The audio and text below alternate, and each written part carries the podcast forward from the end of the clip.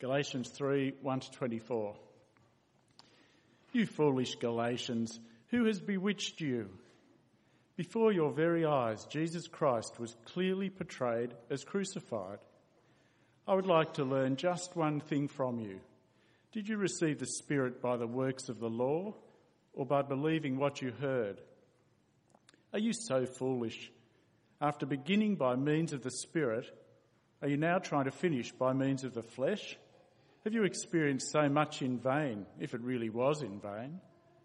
So again, I ask Does God give you His Spirit and work miracles among you by the works of the law, or by your believing what you heard? So also Abraham believed God, and it was credited to him as righteousness. Understand then that those who have faith are children of Abraham.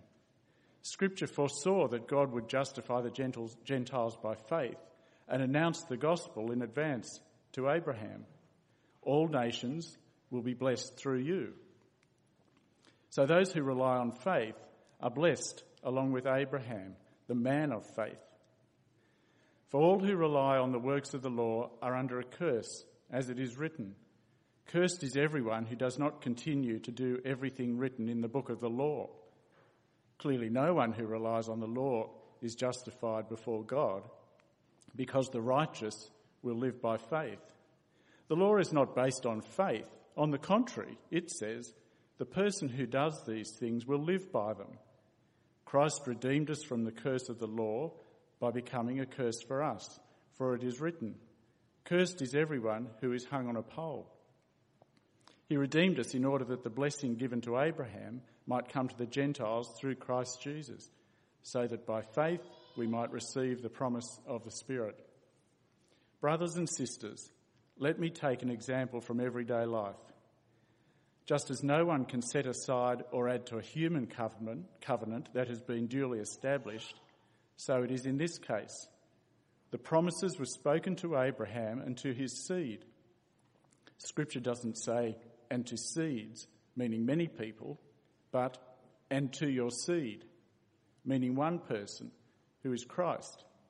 What I mean is this the law, introduced 430 years later, does not set aside the covenant previously established by God and thus do away with the promise. For if the inheritance depends on the law, then it no longer depends on the promise. But God, in His grace, gave it to Abraham through a promise.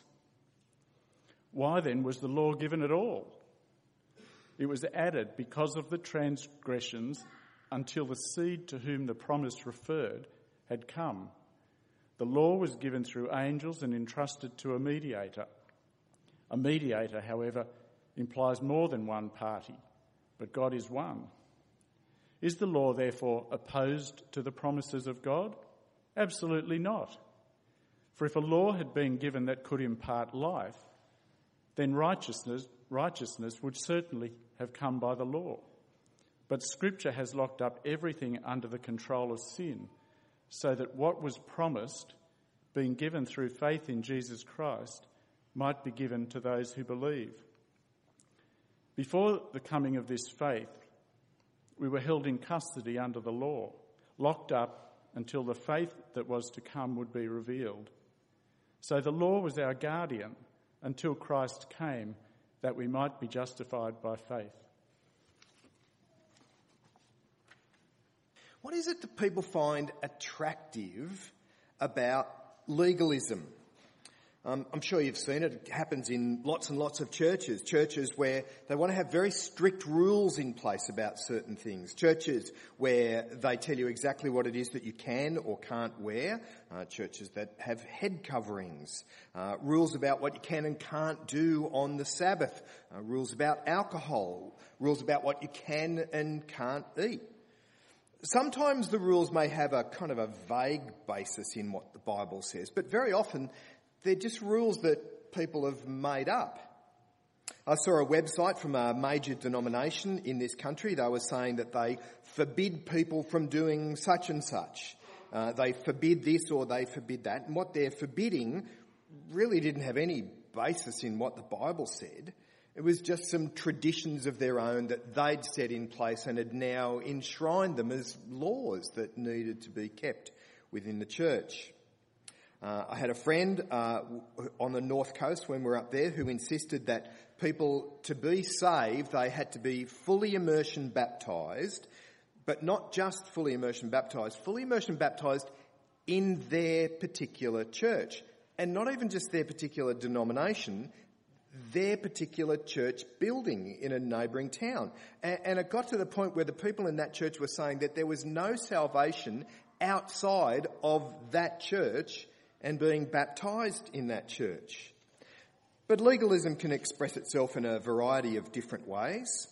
I had a friend who attended a church that had some strange rules. One of them that surprised me was that you couldn't get married to somebody until you got approval from your Bible study group leader.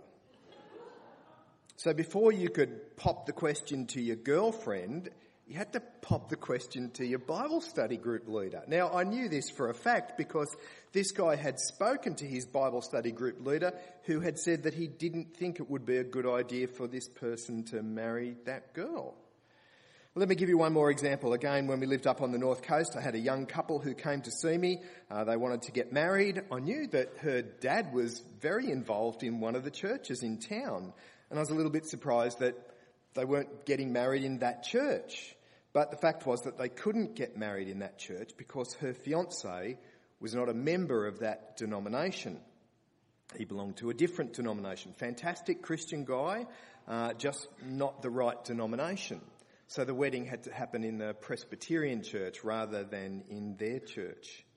See, legalism still abounds in churches today.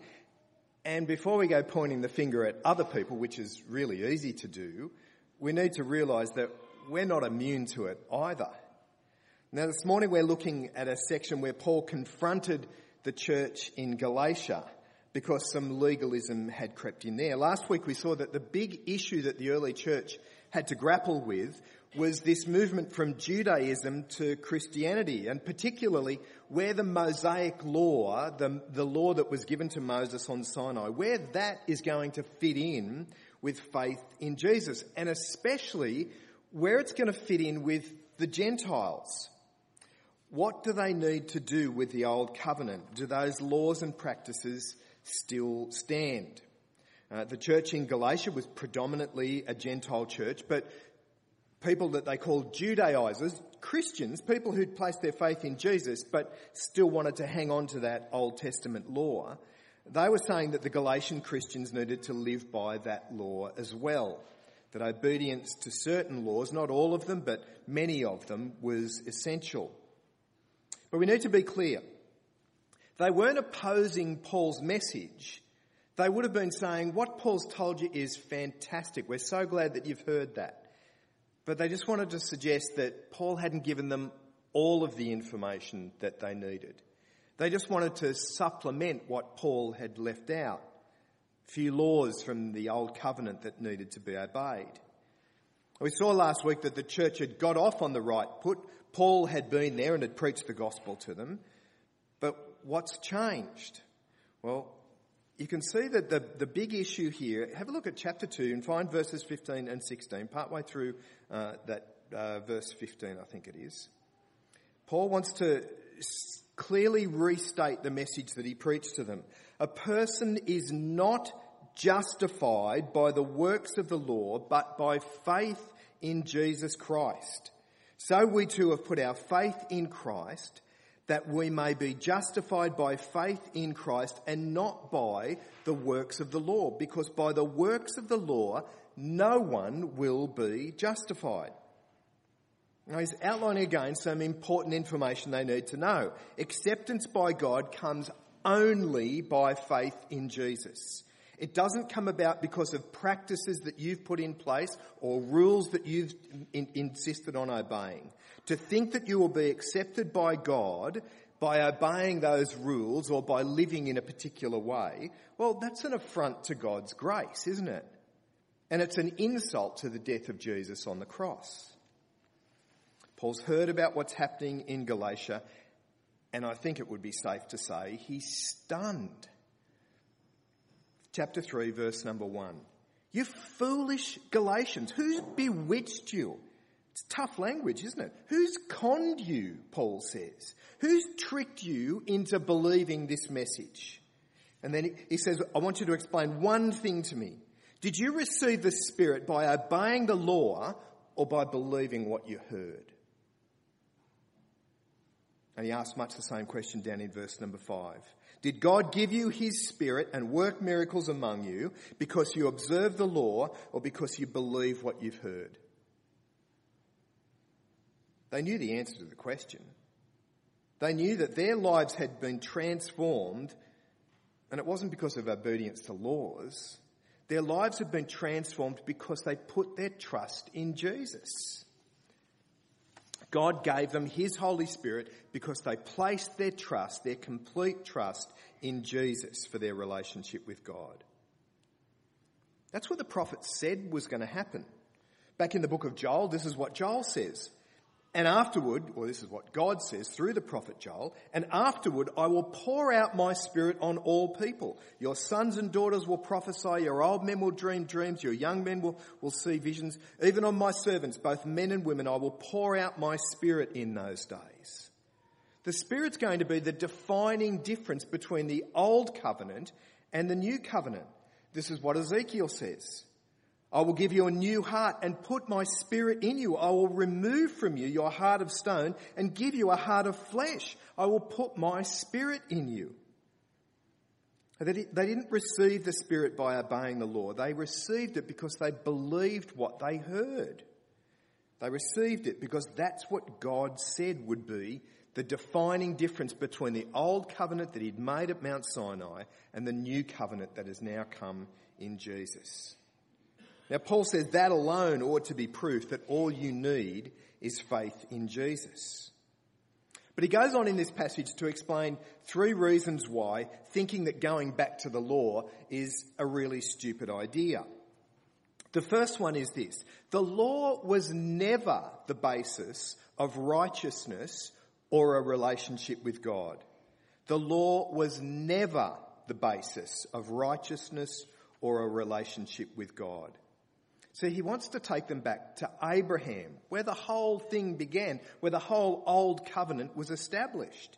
Chapter 3 verse 6. Consider Abraham. He believed God and it was credited to him as righteousness. He's the founding father of the people of Israel. And do you see? He believed God and is therefore declared righteous.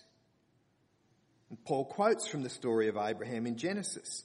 Why was Abraham declared righteous? Because he believed. Abraham was right with God because he believed, not because he obeyed anything. Just simply that fact of believing what God had promised made him right with God. It's a bit of a natural tendency that we human beings have, isn't it? To think that we can actually do things to earn a bit of credit with God. I suppose that's the way it works in our world, isn't it? You want to impress your boss, if you're looking for that promotion, well, there'll be things that you'll need to do in order to him, impress him. But that's not the way that God works. We have this idea that we can accumulate enough good works, that if we can be obedient enough, then surely God, that's got to count for something, hasn't it? But Paul says that's not what God's asking for. God's not a bookkeeper. He's not an accountant. He wants us to believe Him, to believe the promises that He's made, and above all, to believe in Jesus, to trust Jesus. There's a great passage in John's Gospel where some people come to Jesus and they want to know what they've got to do to do the work of God, to do what God requires from them. And this is how the conversation goes. Then they asked him, What must we do to do the works of God, the works God requires? Jesus answered, The work of God is this, to believe in the one he has sent. We don't like that though, do we? We'd say, that's great, I'm, I'm comfortable with believing, but maybe there'd be a couple of other things that I could do to just kind of crank it up a notch. Wouldn't there be a few rules that I could obey, a few laws that could really count for something so that I've got believing in Jesus and I've also done these things? But he wants to say, well, Abraham's proof of this whole principle. Abraham believed God and it was credited to him as righteousness.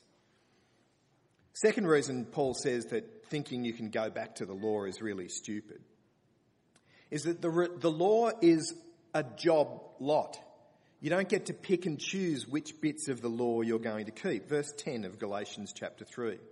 All who rely on observing the law are under a curse, for it is written, Cursed is everyone who does not continue to do everything written in the law. Paul wants them to be clear about this. You can't just choose a couple of things, like a couple of food rules and a couple of things about the Sabbath. If you think that you need to pursue your relationship with God by obeying old covenant law, then you've got to do the lot. It seems that the Judaizers had come into Galatia and just wanted to give people a smattering of things that they needed to do, a little handful of laws, things about the Sabbath, things about food laws, probably circumcision was in there. And Paul says, no, no, no, no. You want to do it, you got to do all of it. If you think that a relationship with God, that righteousness can be obtained by the law, then you've got to do the whole lot because that's what the law says. That's what amuses me about the legalism that we see around today is that people think that if they just keep the Sabbath and don't eat bacon and wear the right clothes, then they can be acceptable to God. But it's just picking and choosing. It's the laws that you think will suit you. Paul says you don't get to choose. If you want to play by the law, then you have to do everything. But the third and the most compelling reason that Paul gives is the law was only ever intended as a temporary thing. The law was part of the old covenant. And Paul points out something important. The law wasn't even there when the covenant was established. It was added after God had already established the covenant. Look at verse 17. What I mean is this, Paul says. The law introduced 430 years later does not set aside the covenant previously established by God and thus do away with the promise. The promises that God made to Abraham were not dependent upon the law. The law was a later addition to the covenant and a temporary addition to the covenant. Look at how Paul explains it in verse 24.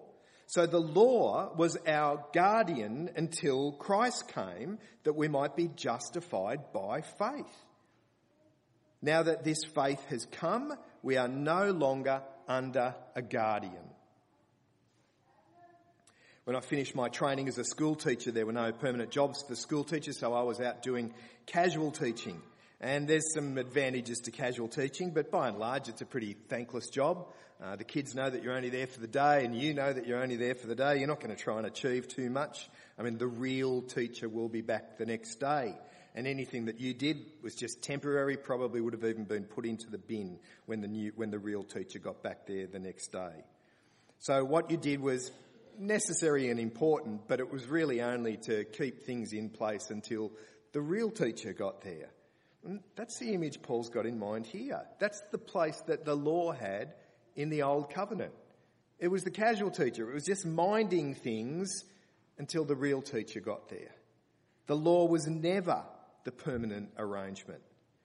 And it was never intended to last. When Jesus, the real thing, comes, then the substitute's job is over. Verse 19, chapter 3. Why then was the law given? It was added because of transgressions until the seed to whom the promise referred had come. The law was added because of transgressions, and it was added until Jesus came. And once Jesus came, the law has done its job. It's no longer needed. But I think when you read through this passage, it kind of leaves you with just one question. Then how should we view the law today? As Christians, what should our attitude be towards the law? Well, can I say, I think the answer is actually reasonably simple. We view it the way we view all other aspects of the Old Covenant. It's fulfilled in Jesus. I don't see too many Christians wanting to reinstate the sacrificial system that they had back in the pages of the Old Testament, or even the priesthood that they had back in the Old Testament. There aren't too many Christians around who are insisting that you have to be circumcised today, thank goodness. There aren't many who are clearly advocating for Old Testament food laws. All those things find their fulfillment in Jesus. Sacrifices fulfilled in Jesus, the final sacrifice. Priesthood fulfilled in Jesus. He's our great high priest. Temple fulfilled in Jesus. Jesus is God with us. You don't need a symbol of God's presence when Jesus is with you. And the law fulfilled in Jesus. The law, even the Ten Commandments, were only ever intended as a temporary thing. Look at what Jesus says in the Sermon on the Mount. There's two passages where, right at the very beginning of the Sermon on the Mount where he quotes from the Ten Commandments and then offers a modification. You've heard that it was said to the people long ago, you shall not murder, and anyone who murders will be subject to judgment. But I tell you that anyone who is angry with his brother or sister will be subject to judgment. And you've heard it said, you shall not commit adultery, but I tell you that anyone who looks at a woman lustfully has already committed adultery with her in his heart. Did you see the way that works? He says, You've heard it said, and then he says, But I say to you. He's quoting the Ten Commandments that God gave to Israel on Mount Sinai, and he says, Yeah, that was great, but this is what I now say. There he is doing what Paul said he would do. The law, even the Ten Commandments, were only a temporary thing. They were put in place until Jesus came. Now that Jesus has come, we are no longer under the supervision of the law. We're under the supervision of Jesus himself. He is our authority. Now, can I say, I think this is something that we need to grasp clearly. Regularly hear people say that Ten Commandments, well, that's a good summary of what God expects from us. No, it's not. Don't think that. It's a crazy mistake to make. It's not true. In fact, it's worse than not true. It's a dangerous thing to say. What God wants from us is that we believe in Jesus and place our trust in Him. And He won't settle for anything less than that. I think sometimes churches are, pretty guilty of sending out a mixed message. Very often we can give the impression that the Ten Commandments is kind of a minimum standard. If we can meet that, then we've got to be part of the way there. That's what really God expects from people. We give the impression if you can live up to those commandments, you've probably done enough. You're, probably bound to be accepted by God. And again, that's not true. The only means by which we can be accepted by God is by believing in His Son Jesus. The law, including the Ten Commandments, was a temporary thing. We had some friends when we lived up on the north coast who were uh, building a new home. And while they were doing that, they lived in a shed. Now, this isn't their shed, but this is kind of what their shed looked like. It was just a work shed, which is where all the farm machinery, they had a macadamia farm, and they kept all the farm machinery in a part of this shed. So when you walked in the door, the very first thing you noticed was the very strong smell of diesel. It, uh, they had some plastic sheets up to try and keep the farm machinery right away from where the living area was. But it was pretty primitive. And it just had a, a, a, simple metal roof just like this one. So anytime there was any rain, and we got a fair bit of that up in Mullumbimby, I have to say, uh, you couldn't even hold a conversation, let alone watch television or make a phone call. It was just deafening in there inside the rain. Now, they put up with all of that because they knew that there was this fantastic house just outside the door, up a little higher on the hill, that would one day be the house that they moved into. Now, without wanting to try and stretch the analogy too far, the law was like the shed. It was the temporary thing given to Israel, never given to the Gentiles, and especially not given to the Galatians or us. But the house, that's the new covenant that we have in Jesus. So why would you suggest that people should go and live in a shed? Why would you think that that's what God requires from you? If you think that what God requires from you is obedience to the Ten Commandments, you're trying to live in the shed. What God wants from us is to believe in His Son.